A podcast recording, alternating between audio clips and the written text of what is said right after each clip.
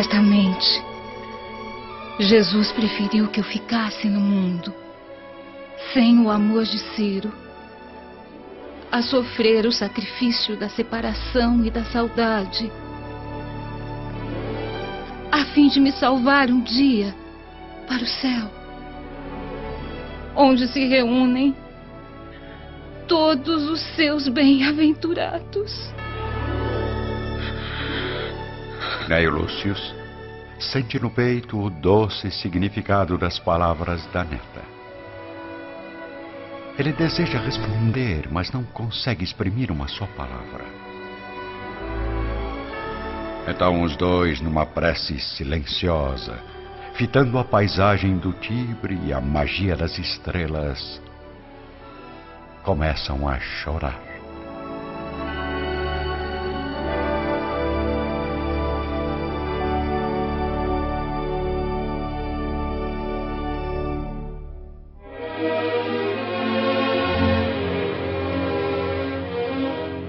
Estamos no fim da primavera do ano 133. Dois meses após a partida do imperador, levando Elvídio, Lúcio e Cláudia Sabina em sua comitiva, vamos encontrar Alba Lucínia, pensativa na solidão do seu aposento.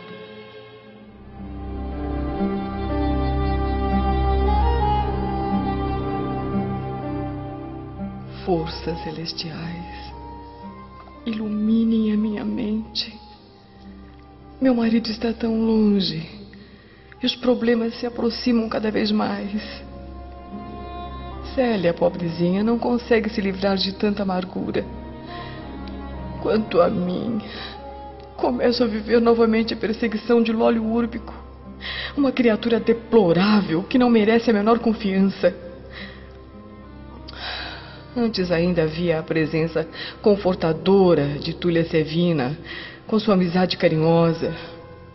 Porém, minha nobre amiga também está distante, acompanhando o marido numa longa viagem à Ibéria. Rogo aos céus para que eu consiga ultrapassar essas barreiras do destino, mesmo ocultando no coração a dor da tristeza. Enquanto isso, no terraço da residência de Gnaio Lúcius, Célia está acompanhada de Márcia, que demonstra uma profunda preocupação. O que aconteceu, tia Márcia? Está tão abatida. É seu avô, minha menina. Ele passou muito mal esta noite, com dores no peito. Mas e os médicos, o que dizem? Meu velho pai está com sérios problemas cardíacos coisa natural da idade, segundo os doutores, que já receitaram todos os medicamentos possíveis.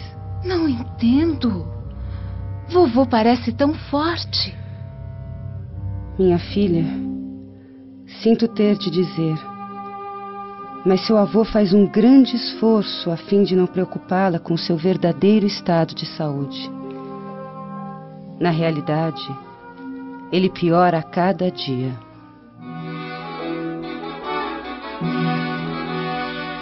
Vamos então observar o velho patriarca sozinho no quarto, mergulhado em suas reflexões.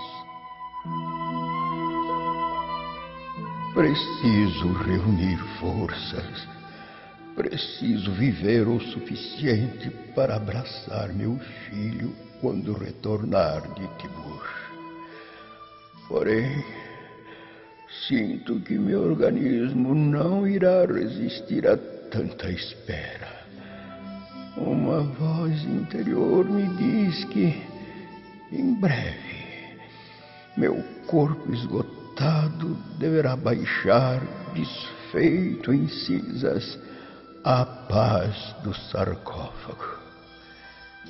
A fé em Jesus é minha única e verdadeira esperança. Vovô, posso entrar? Ah, Claro, minha filhinha. Aproxime-se. Você é a alegria da minha casa e a paz do meu espírito. Alegria é poder orar em sua companhia, vislumbrando a divina paisagem do Tibre. Filha, Antes eu sentia a necessidade do santuário doméstico com as suas divindades esculpidas em marfim. Não podia dispensar as imagens dos deuses, nem deixar de oferecer a eles os mais ricos sacrifícios. Hoje, porém, dispenso todos os símbolos para ouvir melhor o próprio coração, recordando o ensino de Jesus à samaritana, ao dizer que há de vir o tempo em que o Pai Todo-Poderoso será adorado, não nos santuários de pedra, mas no altar do nosso próprio Espírito. E o homem, filhinha, para encontrar Deus no íntimo de sua consciência, jamais encontrará templo melhor que o da natureza, sua mãe e mestra. Alguns dias depois, a saúde do velho Cneio Lúcio piora gravemente. Márcia abre a porta do quarto silenciosamente com um sorriso de quem prepara uma surpresa. Papai, alguém muito especial veio lhe fazer uma visita. Oh, por favor, Márcia. Se for mais um velho amigo do Império, diga que agradeço a atenção, mas não estou em condições de receber ninguém. Não sou velho, nem nobre representante do Império, mas sou um eterno amigo. Posso entrar, meu pai? Oh, Silano! O filho adotivo se aproxima do velho enfermo, que se levanta trêmulo e emocionado para abraçar o rapaz, quase chorando de alegria. Silano, meu filho! Fez muito bem vindo. Mas me diga, eh, está aqui a serviço? Não. Solicitei uma licença para revê-lo, pois já senti uma saudade insuportável. Além disso, pretendo permanecer definitivamente aqui em Roma, com o seu consentimento. Mas pensei que estivesse feliz com a carreira militar. Meu comandante nas galhas é um homem grosseiro e severo, tratando a mim e alguns companheiros com extrema crueldade, sob a alegação de estar nos impondo a disciplina do Império. Por isso, meu pai, peço que me proteja junto das autoridades, impedindo o meu regresso. É, está bem, está bem. Tudo farei na medida do possível para satisfazer a sua justa vontade. O que houve, meu velho protetor? Está tão angustiado? Oh, Silano, você conhece o seu passado. Um dia já lhe falei sobre as circunstâncias que o trouxeram ao meu coração paternal. Sim, conheço a história do meu nascimento mas os deuses quiseram conceder a um mísero enjeitado um pai carinhoso e gentil como o senhor. Por isso eu não posso me queixar do destino. Cneio Lúcius retira de um cofre de madeira um pequeno medalhão, fixando o olhar sereno e profundo no jovem filho adotivo. Meu filho, os enjeitados não existem para a providência divina nem mesmo recordando o passado, deve alimentar no íntimo qualquer mágoa em relação à sua sorte. Todos os destinos são úteis e bons quando sabemos aproveitar as possibilidades que o céu nos concede em favor da nossa própria felicidade. Desculpe, não entendo o que quer dizer. Quando Márcia o beijou pela primeira vez nesta casa, encontrou sobre o seu peito de recém-nascido este medalhão, que guardei para entregar a você mais tarde. Nunca o abri, meu filho. O conteúdo não podia me interessar, pois fosse qual fosse, teria de ser para mim um filho muito amado.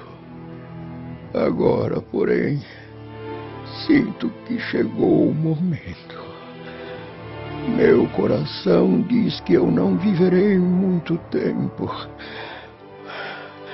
Mas se me encontro próximo do túmulo, você é jovem e tem direito à existência terrestre.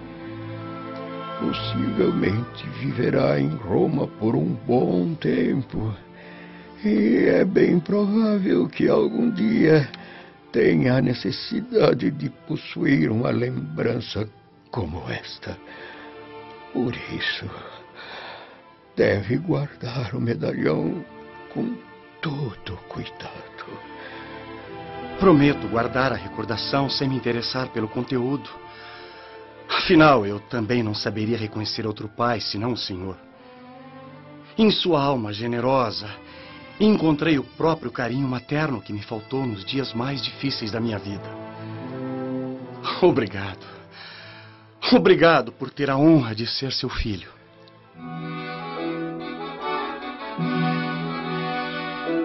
Na mesma noite, Cneio Lúcius recebe a visita de Fábio Cornélio, que ao entrar no aposento do velho patrício fica comovido com seu estado de saúde.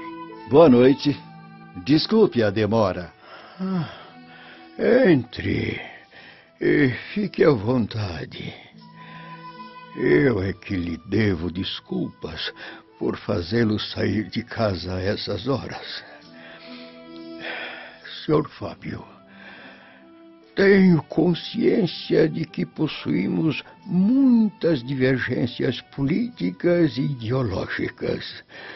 Assim como também sei que isso não afeta nosso respeito mútuo. Por isso, creio que talvez possa me auxiliar a resolver um problema. Estou à sua disposição, Sr. Lúcius. É, Lembra-se de Silano, meu filho adotivo? Certamente. É, o jovem militar está aqui em Roma, implorando para não retornar às Gálias devido às crueldades praticadas pelo comandante das tropas. Desse modo, ficaria imensamente grato se providenciasse junto às autoridades a transferência do meu afilhado aqui para a capital. O que me pede é um tanto complicado, mas não posso negar ajuda a um velho amigo como o senhor. Prometo fazer o que for possível. Em pouco tempo, Valendo-se de seu prestígio político, Fábio Cornélio consegue transferir Silano definitivamente para Roma, fazendo do rapaz um funcionário de sua inteira confiança. Na tarde do dia seguinte, vamos encontrar Alba Lucínia em companhia de Lólio Úrbico, que se dirige completamente descontrolado à esposa de Ovidio Lúcius. Perdoe-me a ousadia insistente, mas não posso controlar os sentimentos que invadem meu coração. Será possível que a senhora não me ofereça ao menos uma leve esperança? Não consigo esquecê-la. A lembrança dos seus atrativos e virtudes está gravada em meu espírito. O amor que a senhora despertou em mim é uma luz indestrutível, ardente, acesa em meu peito para toda a eternidade. Senhor prefeito, respeite minha integridade antes que o expulse de minha casa. Amo a senhora profundamente. Há muito tempo tenho feito tudo para esquecê-la, mas o tempo só fez aumentar minha paixão. Pelos deuses, atenda às minhas súplicas. Me conceda um olhar. Sua indiferença fere meu coração quando penso que nunca irei realizar meu sonho. Euvídio Lúcius não poderia ser nunca o coração destinado ao seu. Quebremos as convenções que nos separam. Vivamos os anseios de nossa alma. Sejamos felizes com a nossa união e o nosso amor. No entanto, por detrás das cortinas ocorre uma cena inesperada. Ao se dirigir distraidamente para a sala de recepções, Célia, que já se encontra na casa dos pais há alguns dias, surpreende a serva Atéria, que escondida no corredor escuta as palavras do prefeito. A jovem filha de Ovídio Lúcius, por sua vez, também acaba ouvindo as últimas frases apaixonadas de Lólio Úrbico, ficando pálida com a dolorosa surpresa. Atéria, o que faz aqui? Ah, vim trazer as flores da patroa. Entretanto, não quis perturbar a tranquilidade da senhora e do senhor prefeito que tanto se estima. Está e- bem. Me dê as flores. Eu mesma as entrego à mamãe. A cúmplice de Cláudia Sabina se retira imediatamente, enquanto Célia coloca as rosas num jarro da antessala e se recolhe ao quarto silenciosamente. Na solidão do seu aposento, vamos ver a jovem romana bastante angustiada com o que acabou de testemunhar. Por que ela ficou calada? Será possível amar aquele homem? Oh, meu Deus. Terá havido alguma discussão entre meus pais para que isso esteja acontecendo? Não. Não posso acreditar que as paixões do mundo tenham dominado minha mãe, tão digna e tão sincera, na ausência de papai. Me recuso a crer neste absurdo. Não devo jamais deixar transparecer essa dúvida que atormenta o meu coração. Confio em Jesus. E mais do que nunca, confio na alma pura de mamãe. Enquanto isso, no salão da residência, Alba Lucínia responde energicamente às declarações de Lólio Úrbico. Senhor, tenho tolerado seus insultos com resignação e caridade. Não somente pelos laços que o ligam ao meu pai, mas também pela expressão de cordialidade que demonstra meu marido. Mas a minha paciência também tem os seus limites. Como a sua dignidade de político e homem público conseguiu chegar a um nível tão baixo, inconcebível aos mais miseráveis malfeitores? Enquanto vivi na província, jamais imaginei que em Roma os governantes se valessem de suas posições para humilhar mulheres indefesas com repugnância de paixões inconfessáveis. A senhora não pode falar assim. Quem pensa que é?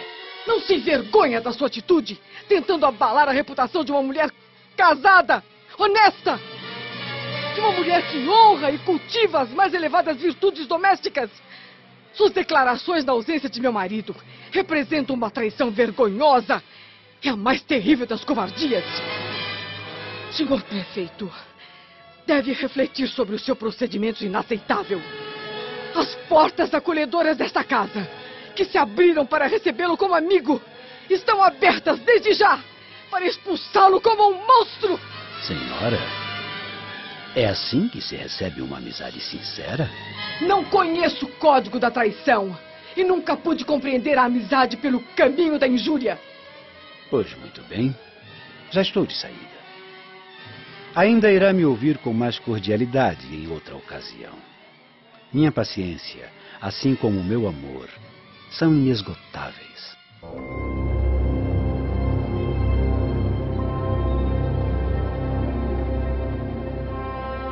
Três dias se passam amargurados e tristes, tanto para Alba Lucínia quanto para Célia, que pode apenas avaliar a angústia da mãe, mas não consegue descobrir a causa do seu sofrimento, ainda atormentada e confusa com as declarações do prefeito. Numa tarde de céu azul e sol intenso, a esposa de Elvídio Lúcius é procurada por um servo ansioso e preocupado. Boa tarde, Belisário. Alguma mensagem importante? Infelizmente, o estado de saúde de vosso sogro se agravou esta manhã. A senhora Márcia espera por todos no Palácio do Aventino o mais depressa possível. Enquanto isso, vamos acompanhar o diálogo entre Ovidio Lúcius e o imperador Adriano, bem longe dali, no luxuoso palácio de Tibur. E então, meu nobre amigo, como estão indo os transportes das relíquias imperiais? Tudo na mais perfeita ordem, graças aos deuses. Porém, imperador, eh, não venho até aqui para tratar de assuntos profissionais, mas sim para lhe fazer um pedido pessoal. Pois diga, não faça mistério, Elvídio. Gostaria, se fosse possível, de voltar a Roma e lá permanecer por alguns dias. Mas nem bem começou o trabalho aqui em Tibur. Não acha que está sendo um pouco precipitado? Talvez, grande César. Mas, na verdade, estou com maus pressentimentos.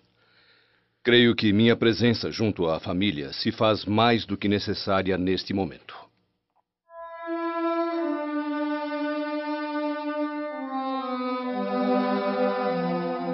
Em pouco tempo, Célia e Alba chegam ao quarto do bondoso velhinho, que as recebe com um largo sorriso, embora visivelmente abatido. Sua cabeça repousa agora nos travesseiros de onde não pode mais se erguer. Mesmo assim, as mãos enrugadas e trêmulas acariciam a nora e a neta com extrema ternura. Oh, minhas filhas. É que bom que vieram. Como está se sentindo, meu avô? Não sei por que Márcia está tão apavorada. Acredito que amanhã mesmo já volto a recuperar o ritmo normal da vida. O médico esteve aqui e providenciou tudo para minha breve melhora. Espero que sim, Sr. Lúcius. Que é isso, Alba? Vem visitar um doente mais enferma e abatida que ele próprio? Hein? Sua fraqueza me preocupa. Tem os olhos fundos e as faces descoradas e tristes. Célia, minha querida, por favor, me deixe a sós com sua mãe. Temos muito o que conversar.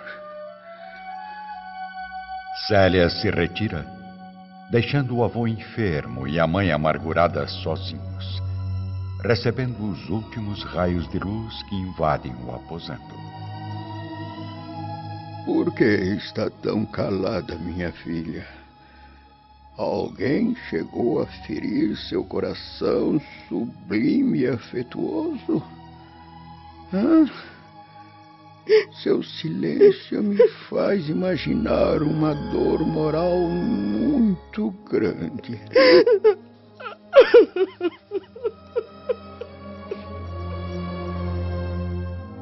Oh, meu pai. Meu pai, não se preocupe comigo.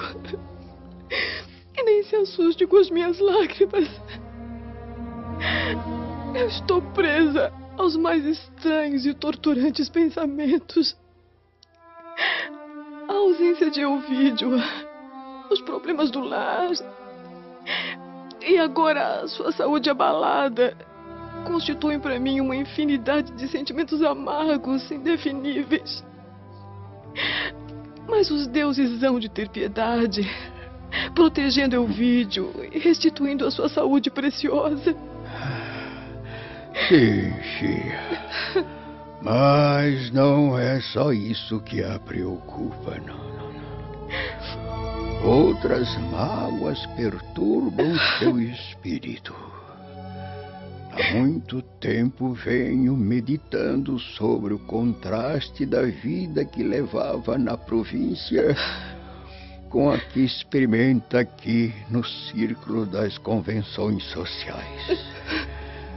Seu espírito sensível certamente vem sofrendo a tortura dos espinhos da corte, das estradas ásperas dos nossos tempos de decadência e diferenças dolorosas.